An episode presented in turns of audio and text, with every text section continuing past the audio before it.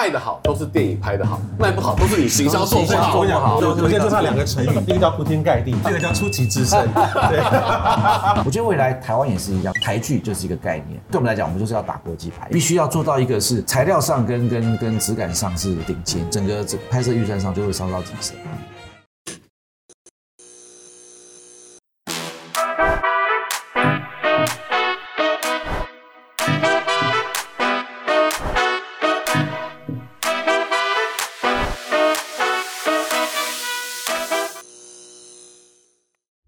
欢迎收看一镜到底之 Talk 一杯，我是主持人郑玮柏。从2019年开始，不管是台湾电影或者是台湾的戏剧，都产生了非常出色而优异的变化以及市场的表现。高质感、叫好叫座、多元的题材类型，其实你可以看到的，包含了像《谁是被害者》或者是电影《返校》《怪胎》，都在台湾本土取得很好的成绩之后，也成功的输出到海外。所以讲到了这个影视作品输出到海外，以及从本土的 IP 开发，我今天邀请到的这两位台湾，这真的是代表性的人物，来可以跟大家很深入的去聊聊究竟他们怎么做到的。首先我要来介绍的是汉草影视的总经理汤生荣，汤哥。Hello， 大家好。接下来嘞是千猴子整合行销的总经理王师。两位好。我跟你讲哦，今天呢来到现场，我就跟师兄还有就跟汤哥讲说，我们要挑战这时尚节目当中最难挑战就是三位中年大叔。Old boy， 我们既没有年轻貌美的网红，来露一下，对，3公分拉下来，啊，也没有就是很辛辣的话题，但是我们今天就请到两位来，就是好好讨论，真的是在产业当中这2年其实。真的是两位是翘楚跟代表性人物，谢谢。对，一位业界称师兄，一位是汤哥，他们在电影上面以及在这个作品上面，其实真的打入了国际。汤哥，你看一下今天我们那个 Alan 帮你做的这个是不是很点题？对，这个叫做谁是被害者？听说这个对，今天 Alan 是为了你真的就做了谁是被害者，血淋淋，要溶尸就对了，就是我们第一集的那个画面是溶尸在那个浴缸里这样。你知道这个创作者是很不容易，你要不要来喝一口看看？可是要怎么喝啊？我还是不知道怎么喝知道怎么喝？直接这样捧起来喝吗？它是吸管啊。好，我现在第一个问两位的问题，其实就这个是我们常常在讲说爱情跟面包，现实与理想。那两位其实现在在业界已经是代表性人物了，当初是怎么会走进这一行？不管是 IP 开发、戏剧设置，或者是行销，然后做到现在，不管是怪胎的，就是产制销一条龙。我们先从年纪最大的开始。我其实很小就立志了。励志，对啊，很小就觉得要做这一行，但是就是小时候就觉得说，因为我家旁边就是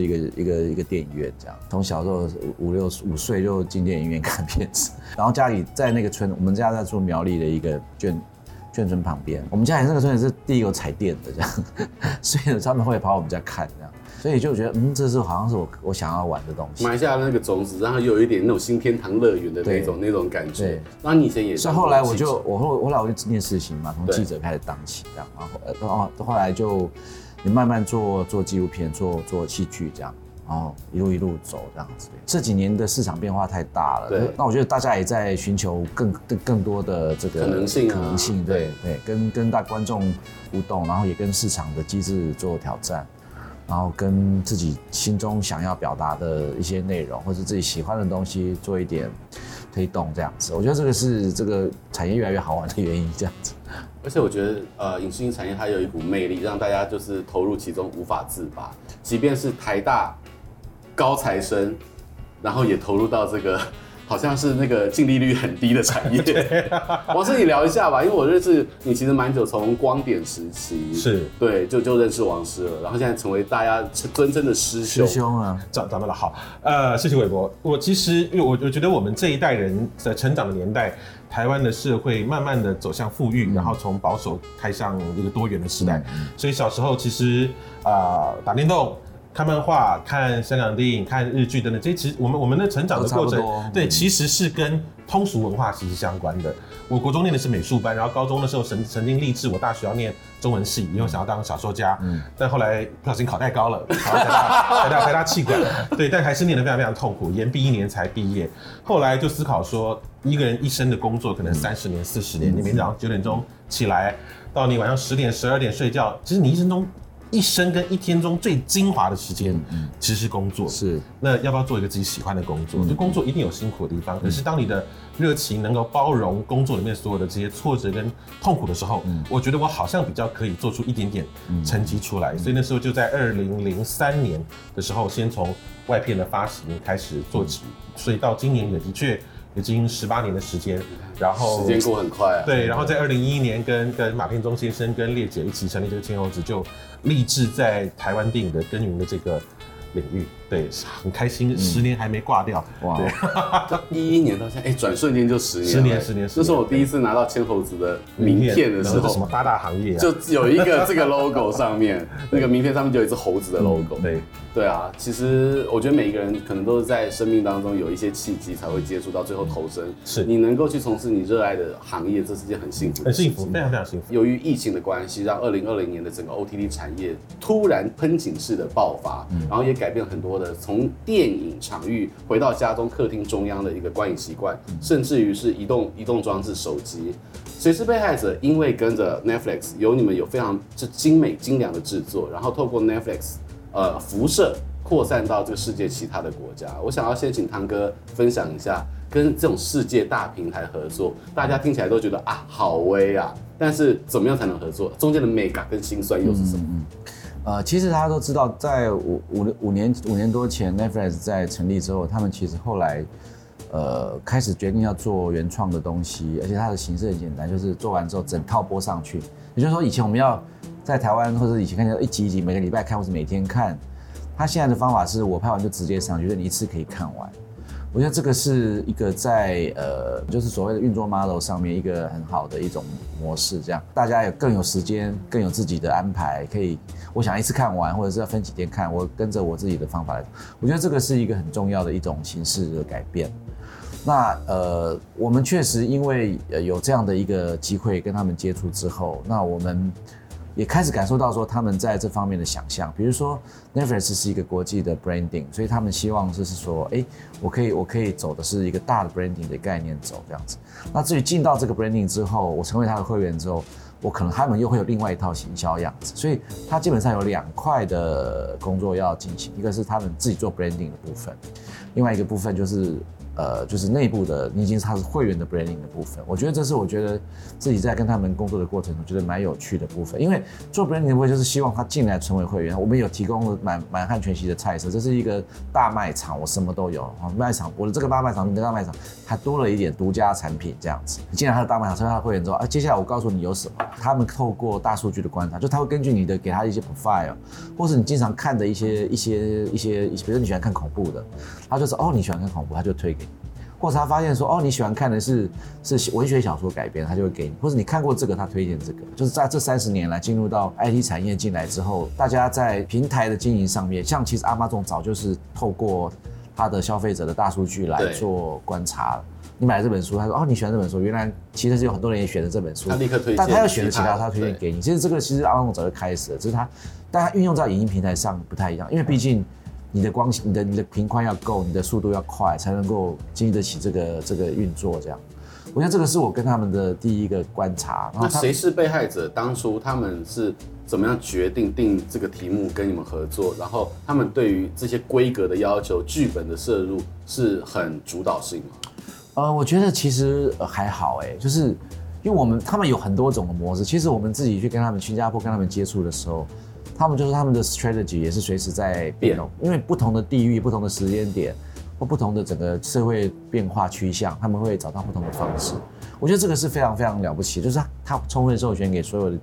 他们负责的经理人。所以，我们跟他，我们其实很简单，我们先拍了一个拍完之后给他一个片花看，因为我们这个格式比较不同，不是说他们一开始就参与剧本开始讨论的，我们基本上是整个拍完之后，然后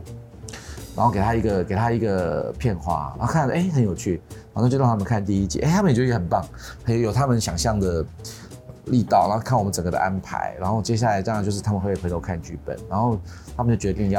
定的是这个是一个很独特的题材，然后我们制作的方向跟精细度也跟他们的整体的判断接近，这样对，所以他们就用全球独家的方法来跟我们做合作。其实像这种，其实在他们在其他国家也常常这样，像韩国他们像可能会跟比如说一些比较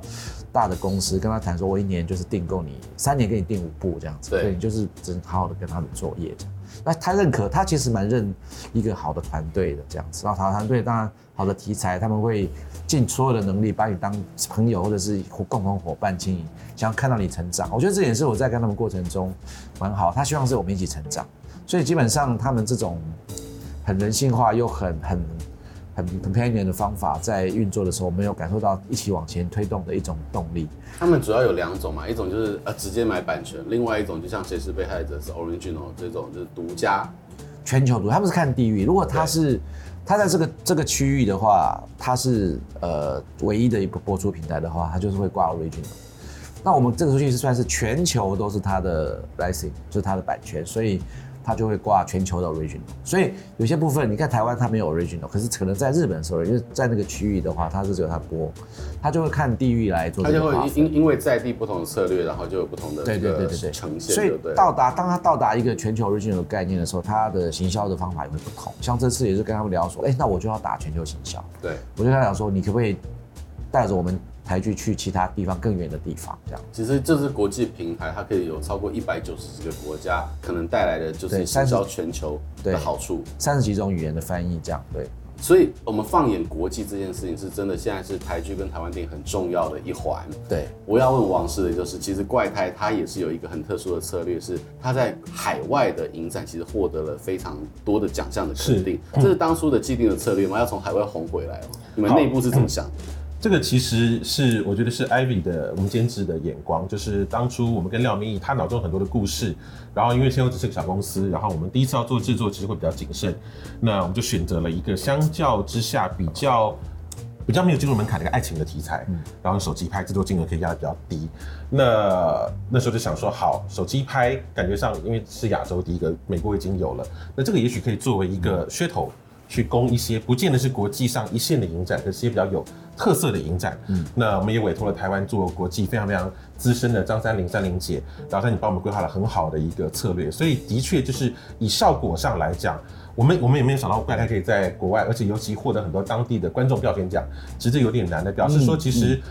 廖明艺导演的这个电影的语言风格，其实做到了有他个人特色，但是又能够通俗的去做全球的沟通，所以这些奖项的累积，后来的确有帮助台湾观众打开他们的视野。怎么有个台湾电影用手机拍的，然后得了国外这么多奖？所以他会在第一层的好奇心方面，让大家愿意把耳朵张开、眼睛打开来关注这部作品。我蛮好奇的就是你现在做完台湾本土的映演，跟就是海外的这些影展的反馈，台湾观众对这部片的理解跟感受，跟海外就是大家给你的 feedback 有没有什么不一样？其实是差不多的，我觉得很有趣，就是说。就像康哥讲，就到底我们在做台湾内容的时候，什么东西是从本土长出来？可是我们要攻海外市场的时候，又有什么东西的国际性的一些普世价值或普世情感，要能够在一开始就内嵌在里面。我觉得其实爱情跟亲情这些东西，或者是一些非常非常类型的表现，这些都是国际共通的语言。所以我觉得这些经验得之不易。其实我觉得对于后面要做，希望能够主攻国际市场的创作来讲，其实都是很宝贵的一个参考的标的。所以其实对于影视音的观众来讲，有一些共性啦，爱情啦，爱看鬼片啦，对类型的，对类型。那我要说到类型呢，其实汉草在过去前几年就开始在耕耘，就是台湾的类型戏剧这一块。其实不管是麻醉风暴也好，然后1、2，然后到了谁是被害者，对，然后红衣小女孩成为这个红衣的世界，它都是在一个类型上面去追逐商业上面的成功。可是你现在放眼到你进入到了国际平台，台剧或者说台湾的剧作，你要拿来直接跟韩剧、欧剧、欧美剧在大平台上面 PK， 你觉得我们现在的利基市场是什么？其实我觉得就像刚刚玮伯讲的，就是全球的观众他们在关注的就是大部分的关注的可能就是会一些好莱坞或者韩剧，目前来讲，那如果说你要在全球的观众里面得到一些观众，他们确实走类型，刚刚黄师讲的就是爱情这种，这几个东西是大部分就是普罗大众很容易去看，因为他们觉得这个是在剧情的安排上，或者是说在视觉感受上面，他们觉得他们想要得到这样的一个的感受，所以这个是一个绝对是一个全球概念下的一个好的一种推动这样。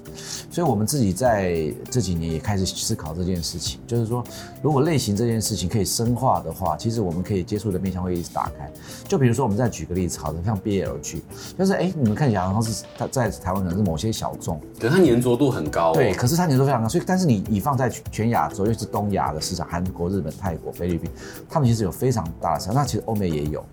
所以其实如果你是操作一个 BL 剧的话，你的市场就不会是在台湾的某个小众，你就是你可以打到全球。相对的，其他国家做的 BL 剧在台湾也会有很多人看，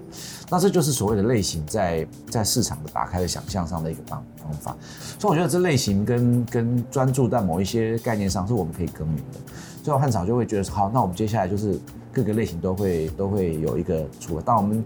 像这几年，前几年我们做这些，可是我们接下来会有一些比较写实的文学改编，我们也会操作儿童的戏剧这样。反正如果你想要做大众，搞不好你着力点没这么好，可是你分做类型，你的市场可以从区域变成全球的概念这样。就你可能在因为类型在抓 TA 会相对准一点，是。可是其实两位老板都是不是只看单一市场的，你要想的是海外还有什么样其他的可能。其实我想要问王师的就是。你做这个电影行销多年，已经是专家。其实在座三位都当过评审啦。对，那就是说，电影行销在台湾现在到底是有一个成功的方程式吗？还是每一部片它必须还得要因地制宜？那不是说行销企划书可以剪下贴上的，真的不是这样。哇，这个问题问得非常非常的好，这也是我每天在问自己的一个问题。当然，如果我们以电影行销来讲，我们检验自己成绩是否做得好，第一个是。到底他有没有创造讨论的声量？现在有 Google Trend， 你可以去查。对，这东西不是说你说得算我说得算，这个当然就是票房。但我必须说，其实单一一部作品是不太可能去改变市场的结构或生态的。也就是说，一个市场有它原来长的样子，你有多少年龄层，然后多少男女比例等等这些喜好，这是固定的。所以大部分的时候，我们只能在作品跟市场之间找到一个好的连结，让可能本来就对他有兴趣，或可能对他产生兴趣的人，产生了购买的行为。你要去真的撬动那个对他没有兴趣的，我认为在这个时代其实有点难做到，因为大家都在自己的同温层的资讯的泡泡里面，你可能要砸非常非常多的钱，或者你的影片真的得了一个好，比如砍成金棕榈奖，你完全可以到达这种。穿破同温层的一种大的消息，但大部分时候其实这种事情是很难发生的，所以的确每一部电影其实我们都要去为它去设想一个独特的沟通的从 MI 哪个行销策略，也会跟它的预算有关。可是我觉得我们在做电影行销之前，我认为第一个重要其实是去做好业主的期望管理的这个事情。这件事情很难欸，就是今天如果是案主找了你，对，他都希望用最低的行销预算获得最高的票房成绩。是，我们常常都在讲说，行销团队或行销端往往是整个电影产业里面最辛酸的一端。我跟你讲，卖得好都是电影拍得好，卖不好都是你行销做不好。我现在最怕两个成语，第一个叫铺天盖地，第二个叫出奇制胜。对，我最怕这两个成语。对，铺天盖地怎么做到？你有1亿给我砸行销，我一定可以做到。钱就是铺天盖地，对不对？你有100万嘛？对，那什么叫出奇制胜？我不是诸葛亮啊！要是我每个事情都可以出奇制胜，我掐指一算，我跟你的报价是多2个0，我们现在的报价。对，我要举一个例子，因为它真的非常特别。他会去接那种很难赚钱的纪录片，他做纪录片的行销做的都对，然后你看你去做那个不好赚钱的纪录片，但你也能够让返校做到哇，真的是赚钱的，是你这个光谱其实蛮大的。我觉得其实没有韦伯讲的这么了不起，就是作为一个行销公司，我们一定要有案子，我们才能够养活公司。那我自己其实是喜欢做各种不同的案子的，纪录片有它的社会的影响力，这个我们其实在每次做完一部纪录片，可以明显的感受到我们好像做了一个功德，对，所以其实它是有它的影响力的。我们觉得我们享受了这样的一个影响力跟掌声。那当然票房也是另外一种影响力的呈现。当初返校期也很有趣，那时就是契机是在2017年的春节，3部台湾电影其实表现都不甚理想，包括魏导的50Hz，包括朱大哥的最后一部电影《大廖哥》，以及薰导的《健忘村》。所以那时候农历年结束，跟几个朋友，包括耀华，包括徐安祥跟秋云，我们就楚球相对，真的是楚球，然后整个台湾电影完蛋，对对，每一个都是强将推出来的电影，为什么都挂了？为什么？然后我们想还能做什么？然后就闲聊，就聊到说，哎，最近有个游戏好像很红，叫《返校》。汉强是资深玩家，他说他玩的觉得非常非常的好。我说，哎，那我们要不要来做一部台湾第一个改编电玩游戏的作品？他说好啊。我说那这样，我跟烈姐谈，如果我们谈到授权，你来拍。所以从那时候开始，所以那时候给我一个很深的一个事后的感想是。电影跟电视，它都是广义的内容产业的一个环节。做原创非常非常珍贵，可是有时候其实我们也可以看到底台湾是什么值得拍的小说，有什么值得舞台剧有红的可以拿来拍，甚至有时候在中国，有时候 IP 只是一条歌的歌名，对，有没有好的漫画或电玩？其实内容产业它应该是一个海纳百川，对，然后彼此互相交流跟授权的一个泛生态系的打造，对。但那个其实也不容易哦，就是你看到你会去想到这个电玩，是因为它本身也有群众基础，是的。所以其实在监制组上面来讲，他对市场要有敏锐度，是，而且就是你还要能够去说服老板拿钱出来，是，对，你当初说服烈姐很久嘛？其实没有，我觉得他有很强烈的直觉，而且他敢花9000多万拍，这很了不起。因为台湾现在所有制片都觉得拍电影的 magic number 是3000到5000，因为这很好算嘛，基本的算数题。对，所以我必须说，雷姐真的是台湾心脏最大颗的监制之一。像怪胎就是更有趣的一个案例，是你们是那个从制作，然后就是到这个行销一条龙，这对你来讲是不是一个新的体验？是新的体验。就是我还是认为，就是我非常非常尊敬好的监制跟制片，因为我觉得在未来其实是一个内容驱动市场的年代，行销必须建立在这个内容本身已经有很清楚的市场对标，跟它有好的口碑扩散上面。所以这次对我们讲，其实是一个很好的一个练兵的过程。将来我们不见得说案子都要从头做到尾，我们在不同阶段跟不同的伙伴合作，不同的投资方，有好的制片人，好的发行方。但我觉得摸过一次，我们就知道里面哪些地方有什么样的错误或误区，我们将来可以去避免，其实对我们讲是一个非常好的学习。那电玩 IP 已经有这个成功的例子了，你会不会再继续往下还愿，也让它来影响？我非常想，我3部只会骚扰赤足啊，时候未到，阿弥陀佛。反正赤足比较佛心吗？赤足就是他们有他们自己的 schedule， 对，但是我很常常骚扰他们。所以其实你看这么多的这种题材来源，电玩是一个真的是蛮好的。是，我想要再接下来就是问汤哥了。因为我觉得你那边也很有趣，这边从电玩、从科技讲到 Netflix 跟你的作品，就 Netflix 当你的作品成为是一个全球的一个统一的行销发行的时候，它给你什么样的策略？其实像《谁是被害者》在台湾叫好叫座，那时候排行榜都第1名，我们每天都在看你的脸书，第一名。然后你刚才也分享，其实它在美国跟香港也获得很好的成绩。对，我们先去问英好了。它在全球行销上面带给你什么不同新的刺激？其实因为我们过去传统在做行销的时候，你就真的必须真的人到那边宣传，对，或者是说你可能就要有一点购买当地的什么行销公司来做推动，以前电影跟电视，对，大概都是这种方法，或是你要可能你真的带人去。或者买广告，其实是这种方法。可是现在这个时代已经不是这样去思考事情。当然，你的内容一定要有一个独特性。它就像刚刚王师讲，就是那个内容的其实可以带动行销的整个推动。所以我觉得那个第一步，我们有先站住了。从类型片的目标市场非常明确，我就是要打这种爱看这种类型 crime， 然后就是这种刑侦的这种观众群的人。从行销面的时候，我们就已经在选题材的时候，我们就知道我们要打的这群。然后第二件事就是说，我们在跟全球互动，他们其实就知道说上架之后，他们会看各地的反应来推动这件事情。他们是数字驱动、数字导向。对，他们其实有这个内部的，所以它其实完全是有改变在行销推动的方向想象上面。所以，而且这次我们又遇到疫情这样子，所以我们甚至完全没有办任何的记者会，跟全球很多你像会参加什么香港影展、新加坡影展办一个大型的活动，在那边做宣传、做国际曝光，然后国际的影视杂志来做采访，然后一个不是传统的那种，完全没，我们这次完全几乎是没有这种方法在跟全球互动，所以就是一直在工作上面，其实反而是做就是网务的，比如说那时候就是用。我确实我们就是用地域性来做，像香港我也做了排了一天的访问，马来西亚也排了一天的访问这样子，就是新加坡也是，其实我们就还有像泰国啊，就至少亚洲这几个区啊，日本我们都会用我们用的方法反而就是用线上的这种视讯的方法来跟当地做深度的报道这样子。所以我自己感受到说，哦，我没有用传统的方法在运作这个事情，反正我用现有的方法来推动。然后当然我的内容加上我的像看 Netflix 这种 OTT 平台比较有方法的人，他们会找到他们的社群，通过这个口碑啊去推动的时候，我其实可以找到新的一种推动方式这样。我觉得未来也会是这样。其实你们看，像今年有一个很红的这个是后羿弃兵，它上线就一次就跳进，它就是这个题材就是一个奇异，然后一个女性的故事，然后有一点古典的叙事这样，全球很快就吃起来了，很早。所以其实在未来就是说你在选择题材，这个当然以前就是，但是变成说整个团队在评估这件事情的时候，你就要想到说现在观众会往哪里去，那那个需要一种经验的直觉，像你们看返校也是一样，就它确实保有一种在选择题材上的一种直觉性。其实我们在台湾其实并不多这种所谓的统计数据啊，或者是说一些市场观察面，我们都做的没有像一些电脑啊，像这些食品好。这电脑食品他们在对市场的判断跟研究上是很非常非常多元的，他们会去研究，哎，现在目前观众群在，他们对于报表，他们对于趋势，对于统计表或者是大数据这种，他们是看得更多的。